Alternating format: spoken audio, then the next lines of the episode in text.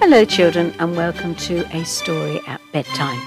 The tale you're going to hear this evening is another story from the wonderful dinosaurs of Dino Dell, written and narrated by Alice Goulding. Do enjoy and sleep well. Olivia the oviraptor hatches an egg. Olivia the oviraptor spotted a lost egg as she was running around the field. Poor baby, she thought, you need someone to take care of you. She went over and sat by the egg, wrapping her tail around it to keep it warm. She stayed there all afternoon and would not leave it. Annie the Archaeopteryx missed her in class at the end of school and went to find her. Time to go home, Olivia. My egg needs to be kept warm, explained Olivia. Mum keeps the eggs warm until they hatch. This is my egg and I'm taking care of it. Olivia refused to leave her egg so Annie had to fly to her house to tell her mum why she was not coming home. Olga the oviraptor was very proud of her daughter. She ran the dinosaur hatchery where all the abandoned eggs were looked after until the baby dinosaurs emerged. Olga thanked Annie for bringing her the news and told her not to worry.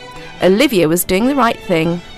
My Olivia has learned how to look after eggs from me. This is her first egg, and we must let her look after it. You'll see she'll make a wonderful hatcher. Olga busied herself getting supplies ready for Olivia. She would need food and a blanket to keep her warm at night, and Olivia's brothers and sisters offered to take turns to stay with her.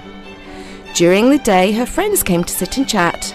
Tracy the Triceratops explained her theories on triangles, and Mike the Megalosaurus wanted to run some ideas by her on the Dino Games.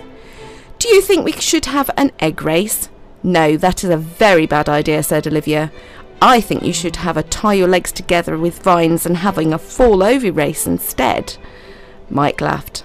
I have a better idea. Tie your leg to your best friend's leg.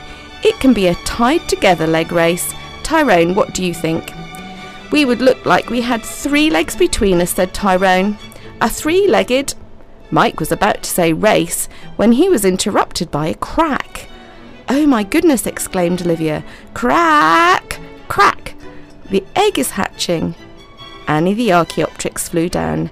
Break time is over. Then she saw a little beak emerging from the egg. Now, who do we have here? she crooned. Aren't you beautiful? You look just like Adam and Amy did when they were newly hatched. Did you guess whose lost egg it was? Yes, it belongs to Annie the Archaeopteryx. Edited by Sue Rodwell Smith, Story at Bedtime was brought to you by Wavelength Productions and recorded in Huntingdon, Cambridgeshire. Hello, children, and welcome to Bedtime Story. Today is Tuesday, and on Tuesdays we always meet Carlos and his friends. So here is another meow story written by Graham Emmett and narrated by Uncle Roger. Do enjoy and sleep well. I thought I saw a putty tat a tweeping upon me. I did, I saw a putty tat as plain as he could be. The Musketeers Become a Circus Act by Graham Emmett. Carlos walked out into the garden and down the street. Attached to one of the street lights was a poster advertising a fair and circus in Brockwell Park. He wandered down to see what was going on. There was much activity. Fairground rides were being unloaded from old, colourfully painted lorries, merry-go-rounds, dodgem cars. One lorry turned into a haunted house and ghost train ride. The centrepiece was a Ferris wheel. Smaller rides were being set up for young children candy floss and toffee apple stalls and a penny arcade, coconut shies, quoits and a shooting range. Carlos was careful not to get in the way of people putting all this up. Looking up in the distance, he could see a massive red and yellow striped tent slowly rising from the ground up two very tall poles. People were all round tugging on large ropes. Eventually, the tent reached the top. The ropes were fixed to stakes in the ground and the sides were put on. Oh, this would be a fun outing for the gang. He'd asked them on the Zoom meeting that Ezra, Mr. Matuba's nephew, had set up for him before Ezra went to university. Mr. Matuba clicked on the Zoom meeting and waited for Mrs. Ponsonby, Mrs. Phipps, and Horace's owner to appear. One by one they did. After ten minutes or so, it was Carlos's turn. The faces of Teddy, Larry, Priscilla, and Horace came up on the screen. Carlos started. Yesterday I took a walk down to Brockwell Park. It's been taken over by a fair and a circus. How about we all pay a visit? Could be fun. It's on for a week. Horace, do you think you could slip away for a couple of days and come up? Oh, I don't see why not. They're combining down here at the moment. They won't miss me, Horace replied. Good. We'll go when you arrive. Everyone agree? Carlos asked. They did, even Priscilla and Larry. Horace arrived at Carlos's a couple of days later as arranged. The others were there waiting, eager to get going. It was early evening and not too many people about. All the stalls had coloured flashing lights illuminating them and loud music in the background. Horace and Larry had found a stall with goldfish in bowls.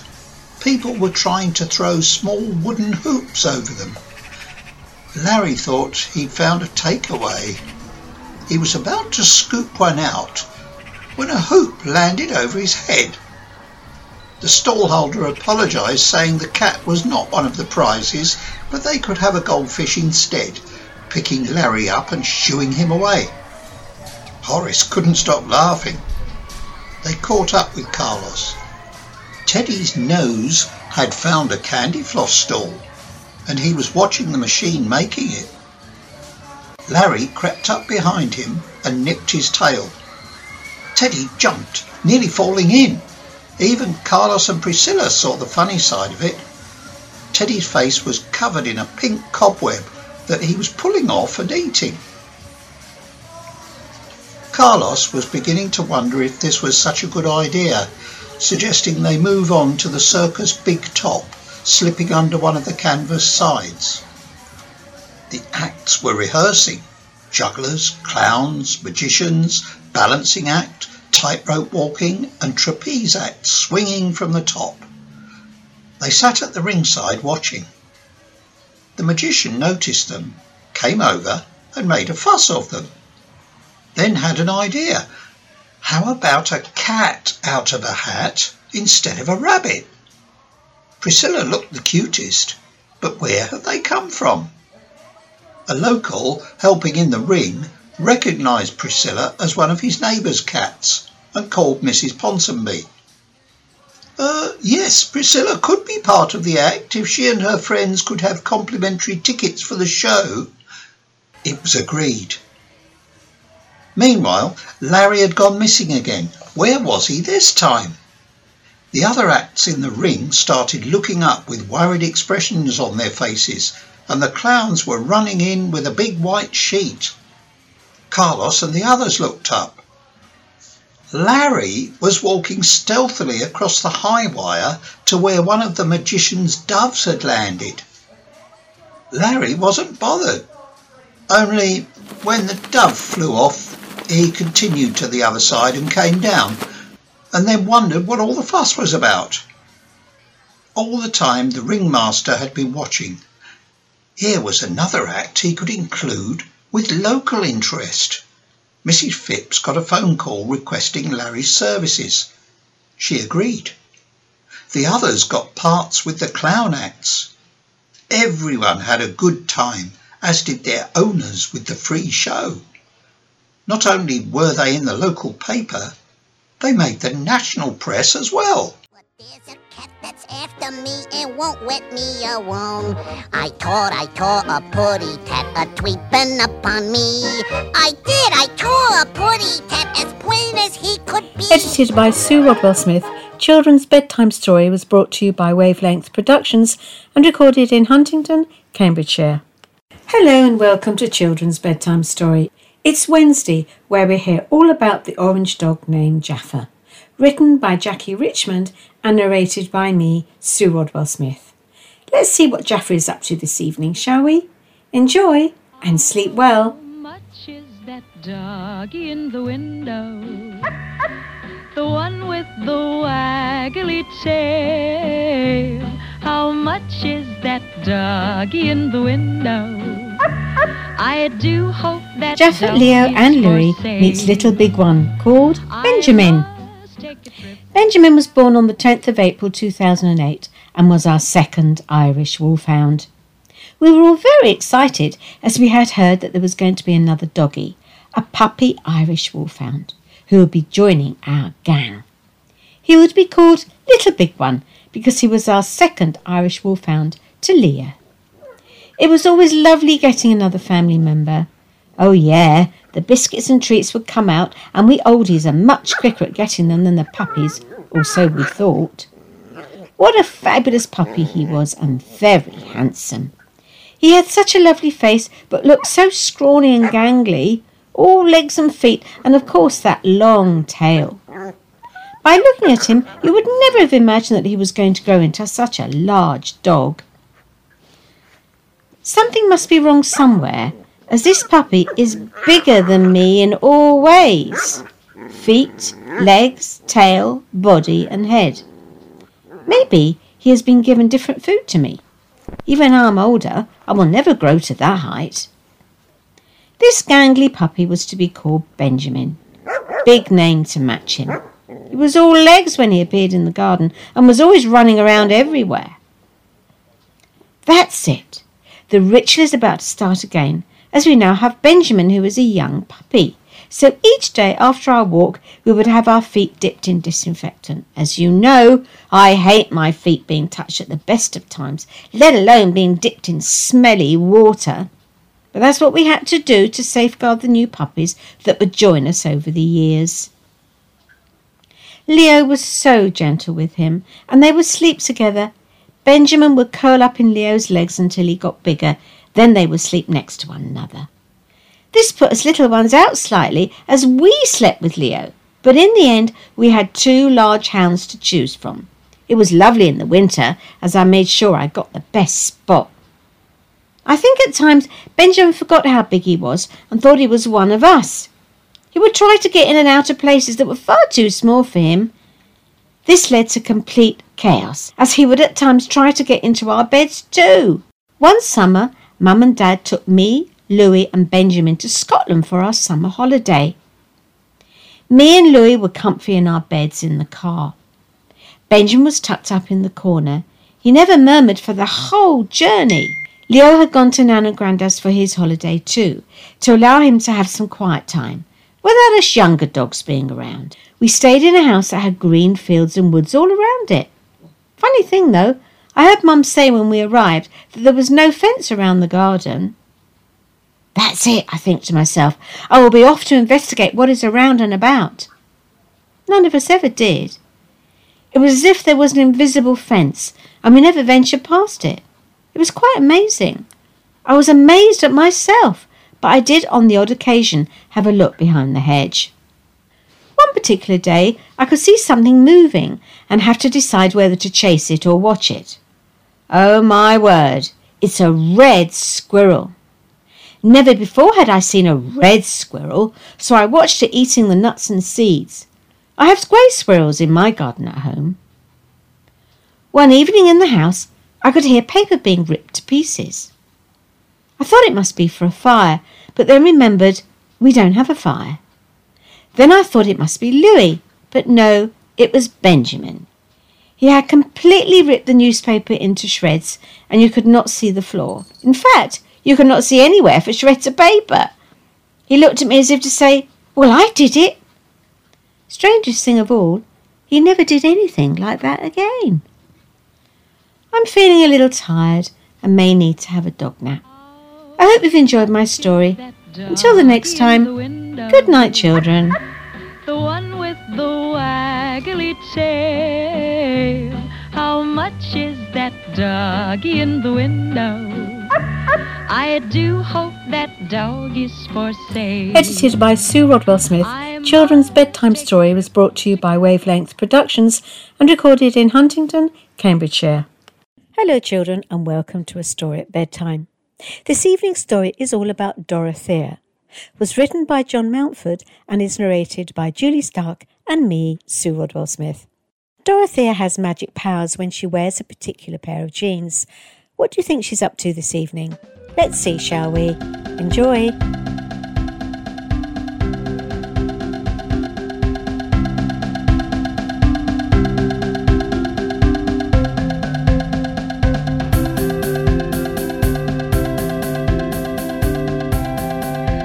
Dorothea and the Big Wheel. Dorothea is just the same as every other little girl. Well, almost. You see, she's just the same as you or your sister until she changes into her. Wait, here she is now. She can tell you herself. Hello, everyone. I'm Dorothea. Dorothea, tell the children about your jeans. Do you think they'll really want to know? Oh, yes, I'm sure they will. Well, it's like this.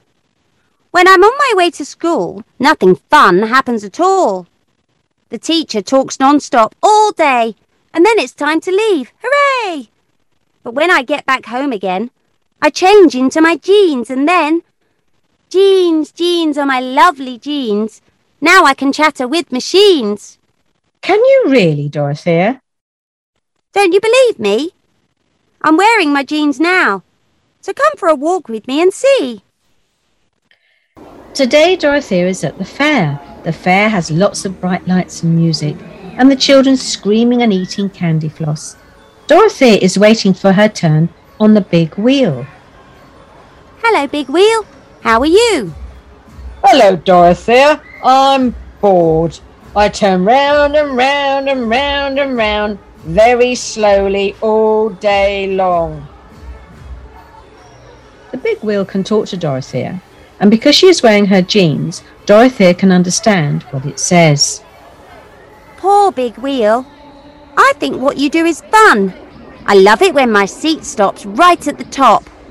I can see all my friends, the tractors at work in the fields. I hate turning round. I would like a rest, but I never get one.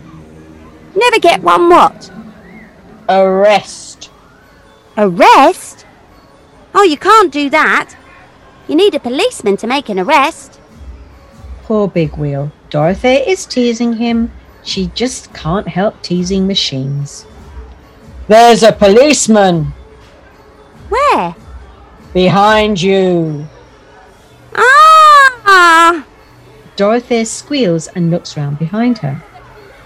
There's no policeman behind me. Ha ha. Tricked you, Dorothea. Ha ha. The big wheel has tricked Dorothea, and now he is laughing. You did trick me, Big Wheel. You did. Ha ha ha. And you're laughing now, so you can't be sad anymore. I can't stop laughing. Ha ha ha. Yes, all right, Big Wheel. You're happy now, but you must stop laughing or you'll get the hiccups. Egg cups. Ha ha ha.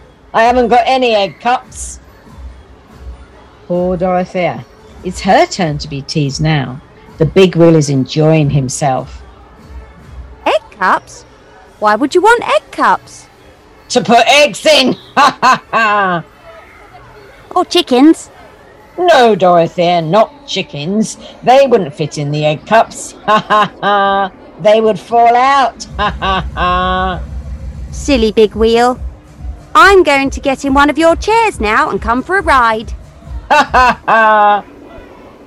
The big wheel is still laughing so much that all his chairs are shaking. Oh, Big Wheel, will you stop laughing? You're shaking the chair so much I'm having trouble getting in. Sorry, Dorothea. Did you say trouble getting thin? Ha ha ha.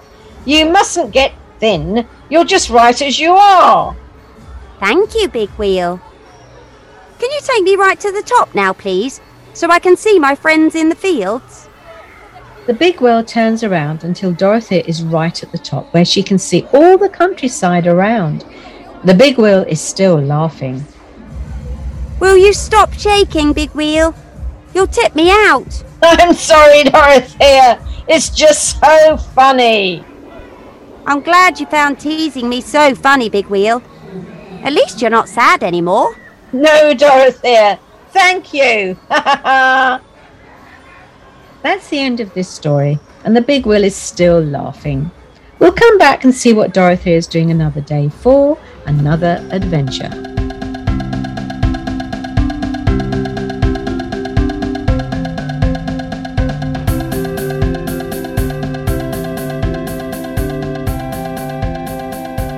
Edited by Sue Rodwell Smith, Children's Bedtime Story was brought to you by Wavelength Productions and recorded in Huntingdon, Cambridgeshire.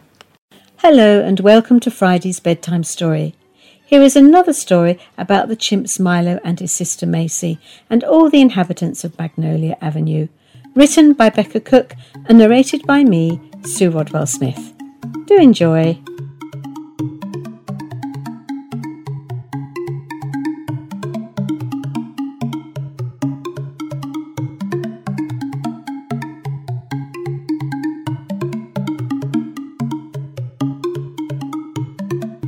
The Aerial Orb Game.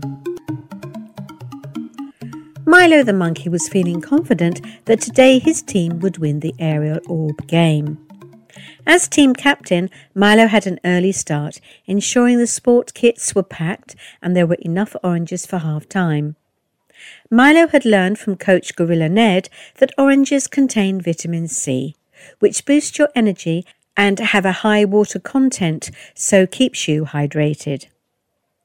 Milo met orangutans Lulu and Otis outside his treehouse.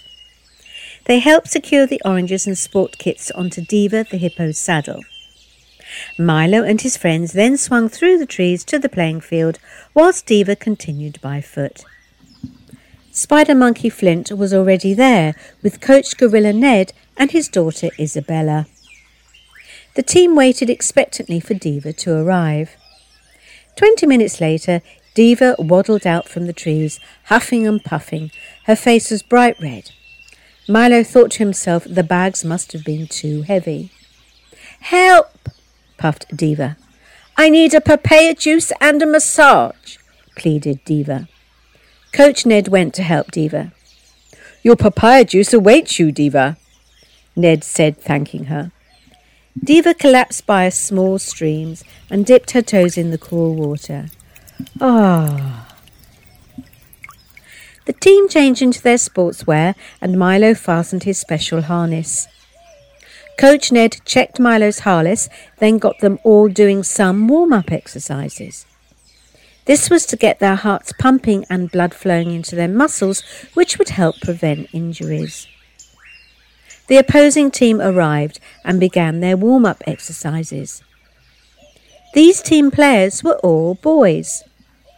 Eyes front, everyone, and concentrate on what we are doing, please, instructed Coach Ned. Milo's curiosity got the better of him. But why are there no girls in their team? Coach Ned explained. I encourage everyone to play any game they choose. It does not matter if you are a boy or a girl.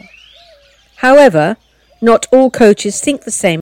The team thought about this for a while, then all agreed everyone should be able to play. The chatter of monkeys could be heard in the trees as spectators began to appear. The trumpet of elephants announced Stompy and his family's arrival. Milo's parents, Flo and Jared, swung into view with his sister Macy. All were excited for the game to begin. Suddenly, there were loud squawks as colourful macaws took their positions on the perches. Stompy the elephant stood in the middle of the field. Both teams ran out and faced one another as the crowd cheered. Milo stood facing the other team captain in the centre of the field. Stompy the elephant blew a ball into the sky with his trunk. Milo heard the beating wings as two macaws swooped down, picking each captain up by their harness. Flying up towards the sky, it was a race to see which captain got the ball first. The wind blew through Milo's fur as he outstretched his arms. His fingers touched the ball. He grabbed it, and the macaw lowered him to the ground. Milo had 10 seconds to throw the ball to a teammate, and it was not allowed to touch the floor. Milo passed the ball to orangutan Lulu, who did an impressive catch and spun out of the way of an oncoming monkey. The crowd roared with delight. The ball passed between Lulu and Otis and then on to Gorilla Isabel, who was able to outsmart her opponent and pass the ball quickly to Spider Monkey Flint. Flint used his acrobatic skills and took a huge leap. He placed the ball into the hanging basket suspended from a tree branch. The field erupted in loud cheers. Milo's team was winning. The game continued with Milo's team scoring more points, and eventually the elephants sounded their trumpets. The game was over. Milo's team had won 10 points to 3.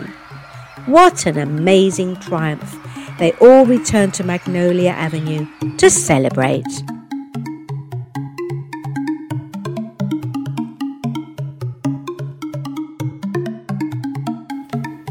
Edited by Sue Rodwell Smith, Children's Bedtime Story was brought to you by Wavelength Productions and recorded in Huntingdon, Cambridgeshire.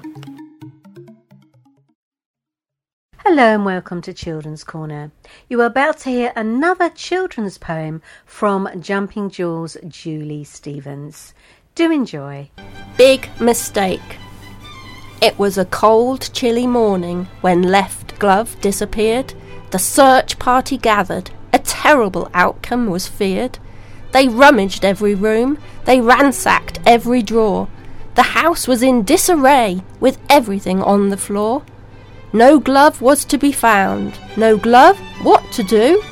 They went outside, one glove, one hand, but wishing it was really two. One hand as warm as toast, one hand a block of ice. They searched the garden up and down like a gang of scurrying mice. Left glove was nowhere to be seen. Their worst fears were met. With sad eyes and heads hung low, their friend they must forget. With one glove missing and one glove here, the day strolled on as before. The morning's adventures were almost forgotten when Right Glove heard the door. In came a school bag, all tired and pale, and a boy with three dangly arms. He couldn't explain what happened on the bus, how a glove conjured up magic charms. I only touched it, he hastened to say, whilst looking for a book in my bag, when this extra arm began to grow, with a glove waving around like a flag. Three gloves taken, three gloves worn, one mother shaken, one mother forlorn. He hugged her long, he held her tight. Three arms on my body just doesn't look right. Never again will he pack his bag in a hurried and hasty way, as magic might play with the wrong items packed, and once again have its say. Edited by Sue Rodwell Smith, Children's Corner was brought to you by Wavelength Productions and recorded in Huntingdon, Cambridgeshire.